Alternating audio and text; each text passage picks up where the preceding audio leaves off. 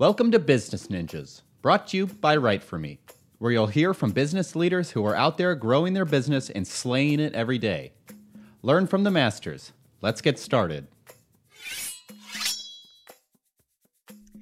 Hey, everybody, welcome back for another episode of Business Ninjas. I'm here today with Ryan McManus. He's the CEO and founder of Share Mobility. Ryan, welcome to the show. Kelsey, how are you? I'm doing well. Excited to have you. So, Ryan, why don't you start and tell me a little bit about yourself? So, I'm an entrepreneur in Columbus, Ohio, and I'm really excited about solving transportation problems for people that don't already have cars. Uh, six and a half years ago, I started this business, Share Mobility, to be a part of the automotive industry's transformation from we buy cars to we use mobility. And I saw it as the biggest opportunity in my lifetime, and I wanted to be a part of it and while being excited about autonomous vehicles and electric cars and car sharing, I found that there's just a lot of people that don't have reliable transportation. And that is a barrier for them to get to work. And if we can help people get to work, we can help improve their lives and their families and all sorts of other things. And so for the last couple of years, we've been building this business to bring transportation as an employee benefit. Uh, and we focus on manufacturing, logistics, and other businesses that have frontline workers. Yeah, yeah. So talk to me kind of more about how you're able to do that. It's a lot of software. So first, we've got a team of 20 engineers that are building uh, an incredible application that automates all of the decisions that you have to make in providing employee transportation. Mm-hmm. You know, if you and I needed to build a route, you can easily go to Google, but once you start having 20, 30, hundreds of employees, the routing needs of all of them become uh, pretty significant. And we've built a routing algorithm that optimizes how large groups of people can get transportation to reduce the amount of time uh, traveled. And we have a network of professional transportation operators that use our software to provide the transportation services that are available all across the country. And so we're the platform where we've got on one side employers and on the other side we've got transportation operators and our software connects them creates really efficient services uh, and ultimately gets companies to pay for it so people that need it can use it. Yeah yeah. So i mean a lot of companies don't pay for transportation and everyone kind of figures it out and pays for it individually. Why should companies consider you know something like shared mobility? Uh, most companies don't do anything about it and historically they've never had to right? The the job application says, "Do you have reliable transportation?" The burden is totally on the individual. Could you imagine if they did that with health insurance and then everybody is out figuring all their medical stuff out? In some ways, the commute is that complex, right? You've got to figure out your your financing, your vehicles, and your maintenance, and all that stuff. But we've all figured it out. Mm-hmm. Companies, however, understand the costs of open jobs, high turnover, mm-hmm. uh, people not showing up, and anecdotally, they know that transportation is part of the problem. But what's interesting is they've never visualized where people are coming from. They've never really understood the expense that they're putting on the employee by saying, Do you have reliable transportation? So, a lot of what we're doing is about educating HR and uh, executives about why transportation is the next benefit that they need to have for their employees. Yeah. Talk to me a little bit more about, you know, working with HR to to implement something like this. You know, interesting stat. Did you know that the HR department has the highest turnover of any department? Really? HR professionals themselves, they switch jobs more than any other department. Huh. They probably they they hear about all the good jobs first. But I I think that in a lot of places they're burnt out. That they um they have the biggest burdens of the company on them right now and you know they have a huge task to fill jobs, especially as people are tr- switching jobs for just a couple of pennies. You know, HR doesn't want more to do; they need help, and they're really looking for a partner who can come in and solve a major problem for them.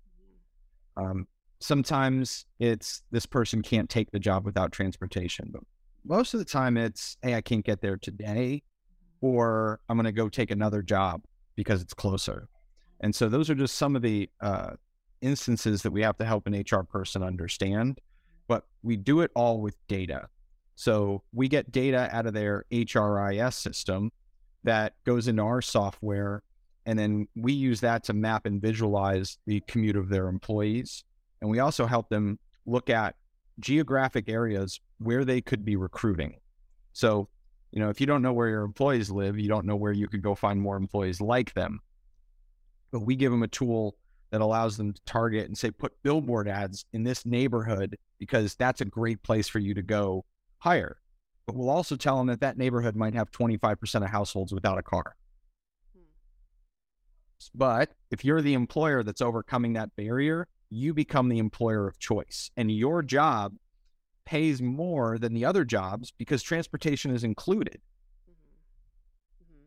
So, you know, that's a really interesting point that you make comparing it to, you know, health insurance and pulling in HR, talking about the, all of the different ways that you're able to use the data with share mobility. Talk to me a little bit about kind of trends that you see. Are there more industries, specific industries that tend to work with share mobility more? Uh, you know, size companies. Talk to me a little bit about that. So our ideal customer profile are manufacturing, logistics, other companies with frontline workers. Right now, we're focused on the larger facilities, two to 300 employees per shift that are located in rural areas where the employees are commuting 30 minutes or more. And the, and the reason we focus on that versus going to an urban employer where their employees also have transportation problems is that the the cost benefit is far greater when you have longer commutes and we can go solve a problem there where it's really really large. And in the urban areas over the next 5 to 10 years those places are going to transform where the workforce doesn't have a car and they're going to use this. But the market today for us exists in the rural areas where there is no public transit option and those are the companies who have the biggest problem filling jobs right now that's really interesting. And I imagine that that may be a challenge, you know, working with companies who are in the rural areas and education. So is education a big part of kind of what what the mission is for share mobility? We should start uh, commuter benefits education division because that is very much what we're doing. Um, almost all of our customers have never offered employee transportation before. And even if they are understanding of the problem, uh, often they're not even aware that that they could be paying for employee transportation and making it a pre-tax benefit. Mm-hmm. So education of the problem, education of the solution we're creating, you know, we're making a market for this today. The the market for employee transportation doesn't exist. And so education is step number 1. Yeah. And I'm wondering too, just kind of thinking off the cusp, you know, you're talking about educating HR professionals and pulling them into the conversation, you know, first and foremost. But it sounds also too that share mobility may be something that employees could take to their HR saying, hey, this is something that we could really benefit from. I would love to do that like Aflac does, right? And reward people for bringing us into the business. And I, I don't know of a story where that's happened yet. We've talked to a few employees and have said, well, we could help if you talk to our HR, if you talk to your HR team. Yeah. Um, but I, I think that could be a really cool future. You know, the the vision we have is that someday employees will go to work and ask if they have share mobility, mm-hmm. and they'll seek out jobs that offer employee transportation. Mm-hmm. So, do you often hear a lot of common misconceptions that people, you know, may may have about the industry? Well, we're always explaining how we're different than the ride sharing companies. You know, we're not Uber or Lyft. We don't aim to be, and we don't compete with them. The, my riders could not use Uber or Lyft to get to where they're going. And I don't do the types of rides that you use Uber for. Um, we're always explaining how we're complementary to public transit. You know, there's not a single place in the entire United States where we duplicate a route of public transit service or take somebody off of a bus to put them in our vehicle. Every single one of our routes is going to a place where no public transit goes. And in a lot of cases, that's crossing a county line. Mm-hmm, mm-hmm. I imagine, you know, that's a really important differentiating factor too that, you know, you're not you're not taking away from public transportation, but you're just making, you know, jobs more accessible to employees. Exactly. Exactly.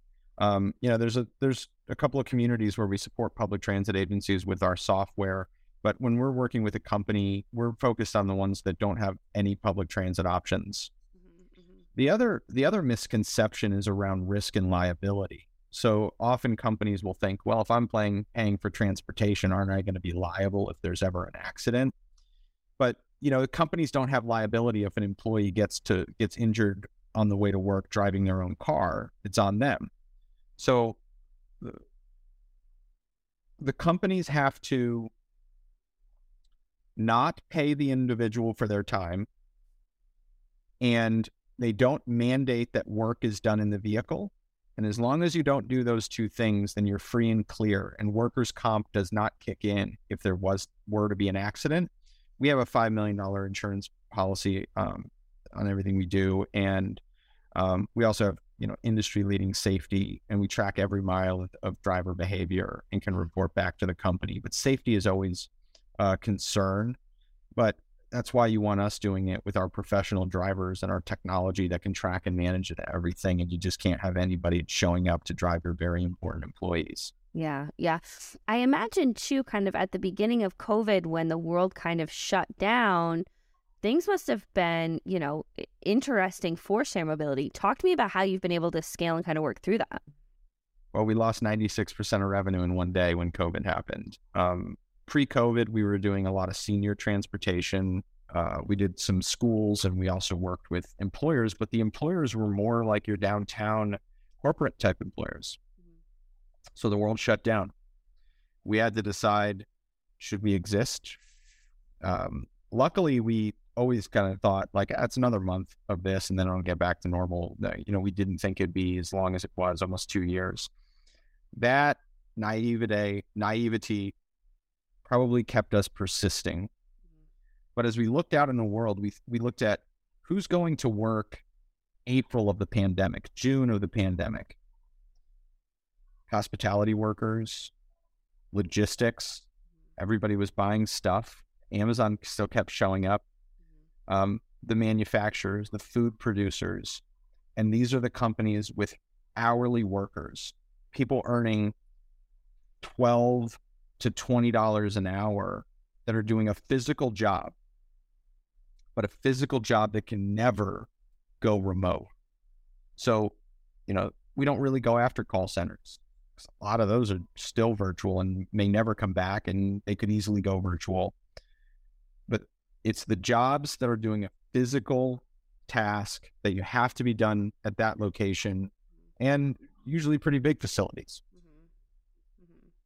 That's uh that's an interesting you know spin and very creative to be able to capitalize you know on a very unfortunate time being able to support the you know, essential workers in the United States. So I imagine too a lot of the work that you do isn't necessarily strictly related to, you know, accessibility. I imagine too it's a lot of wraparound services and providing more support in in regards to other aspects. Am I kind of right in assuming that? Well, we haven't gotten into the other services and we're trying to stay really focused on transportation versus all the other barriers that that somebody may have in getting mm-hmm. to work. The the access to work is what we focus on. Um, accessibility from like a, ADA perspective, mm-hmm. it, it, that's not much of a challenge that we see. Um, what we see is that there are certain employers who have really built their business around having a ADA proper ADA support, and mm-hmm. in those cases, we often do see transportation. Those aren't often the facilities that we're going to. Interesting, interesting. Okay, so I I know that you know in the in the recent years, months, what have you, there's been a push towards reshoring of manufacturing in America. Talk to me about a little bit about what that looks like for you. I've, it's a huge boom for us. Yeah. The you know, we're looking at needing a lot of people to fill the jobs that exist today. And so as we look to add another 5 million jobs over the next five to 10 years, that's going to put even more um, pressure on the existing businesses. Good news is it's probably going to raise the wage for hourly workers, but it's also going to mean that those companies have to get creative about the types of benefits that they're looking at. I see huge opportunity for rural America to be attracting these companies that had previous that were previously offshore back into their communities there's not a lot of people there today. And so there needs to be this interplay between where the rural jobs are going to be located, the pursuit of affordable housing in those areas, but also access to the large populations that are in urban centers. Mm-hmm. Wow. So, if someone wanted to learn more kind of about the offerings that Share Mobility has, where would they go to learn more and kind of get an idea of, like you said, you know, preparing for the future on, on what that may look like? So sharemobility.com is a good place to go. We've got some case studies on there. One is about an employer in Kentucky that filled 90 jobs in three months by working, and all of them were refugees. They filled 90 jobs using refugees. Everybody needed transportation, um, and it met their hiring goals. So sharemobility.com is a good place to go find that. And if anybody is interested in understanding if you have a transportation problem, we have a product called a commuter analysis. We do it at no cost you input your employee addresses, it shows you where everybody lives, it simulates the transportation, and helps you understand if you have this need. So that's a tool we'd love for more companies to do uh, to use. And ultimately, I want HR professionals to be aware of transportation as an employee benefit and start to connect the problems that they're hearing anecdotally with the systemic need for more transportation. Yeah, and it certainly is a systemic issue and I think you're spot on by saying that that, you know, having that built into a package would be so beneficial and like you said, you gave that one example of a great case study. I can only imagine what that would do for other companies as well in rural areas. We hope it's a big thing and we hope to bring transportation as a benefit to more companies. Yeah. So, Ryan, as we start to wrap up this conversation, is there anything that you want to leave our listeners with, either, you know, about share mobility, about, you know, the, the transportation, the systemic issue of transportation, anything like that? Well, you know, I think people should go ride the bus more. I think I think if people rode the bus in their own community, they would start to get an, a better understanding of who relies on the bus, and they would start to be more supportive of public transit. I think overall, as a society, a large part of the country is not supportive of public transit, and we need to change that, especially for those who are not users. If you're not a user of public transit, you should absolutely be a supporter of public transit. It's not for you, just like share mobility in a lot of ways is not for you. And so I I really challenge people to go out and use the public transit that exists in their community. If you find out that it's not great, support it. That's what makes it better. Don't not support it. Mm-hmm. That's a great piece of advice, too. And I think that, you know, uh, a lot of people may have the privilege to not be concerned with being being concerned about how they're going to get to how they're going to get to work, how how they're going to continue to support their family. So I think it's a great it's a great uh, opportunity that you're providing for HR professionals, for companies um, to be able to expand their workforce and and truly be you know a very supportive you know work environment. Well, awesome. Yeah, well, Ryan, this has been a great conversation. I appreciate you breaking down share mobility and being on Business Ninjas today. Thanks, Kelsey. It was great. Yeah, great conversation. Hey. Are you a business ninja? Want to be interviewed like this? Give us a shout. Go to www.writeforme.io, W R I T E F O R M E.io, and schedule a time to meet with us, and we'll make it happen. Keep slaying it, y'all.